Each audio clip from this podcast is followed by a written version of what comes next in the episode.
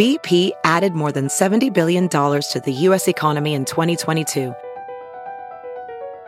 Investments like acquiring America's largest biogas producer, Archaea Energy, and starting up new infrastructure in the Gulf of Mexico. It's and, not or. See what doing both means for energy nationwide at bp.com slash investing in America.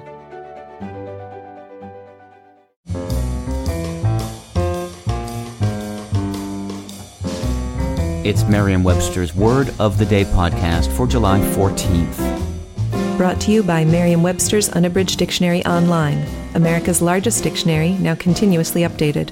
Learn more at merriam-websterunabridged.com.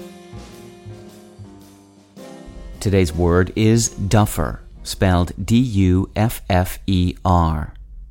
Duffer is a noun that means a peddler, especially of cheap, flashy articles. It can also mean something counterfeit or worthless. Duffer also means an incompetent, ineffectual, or clumsy person, especially a mediocre golfer. Here's the word used in a sentence from the Utica Observer Dispatch by Matt Becker.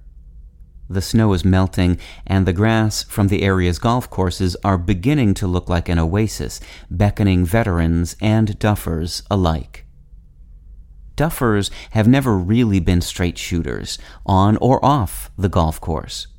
The original duffers of the mid 1700s were shysters of the first order, merchants who palmed off trashy goods as if they were highly valuable.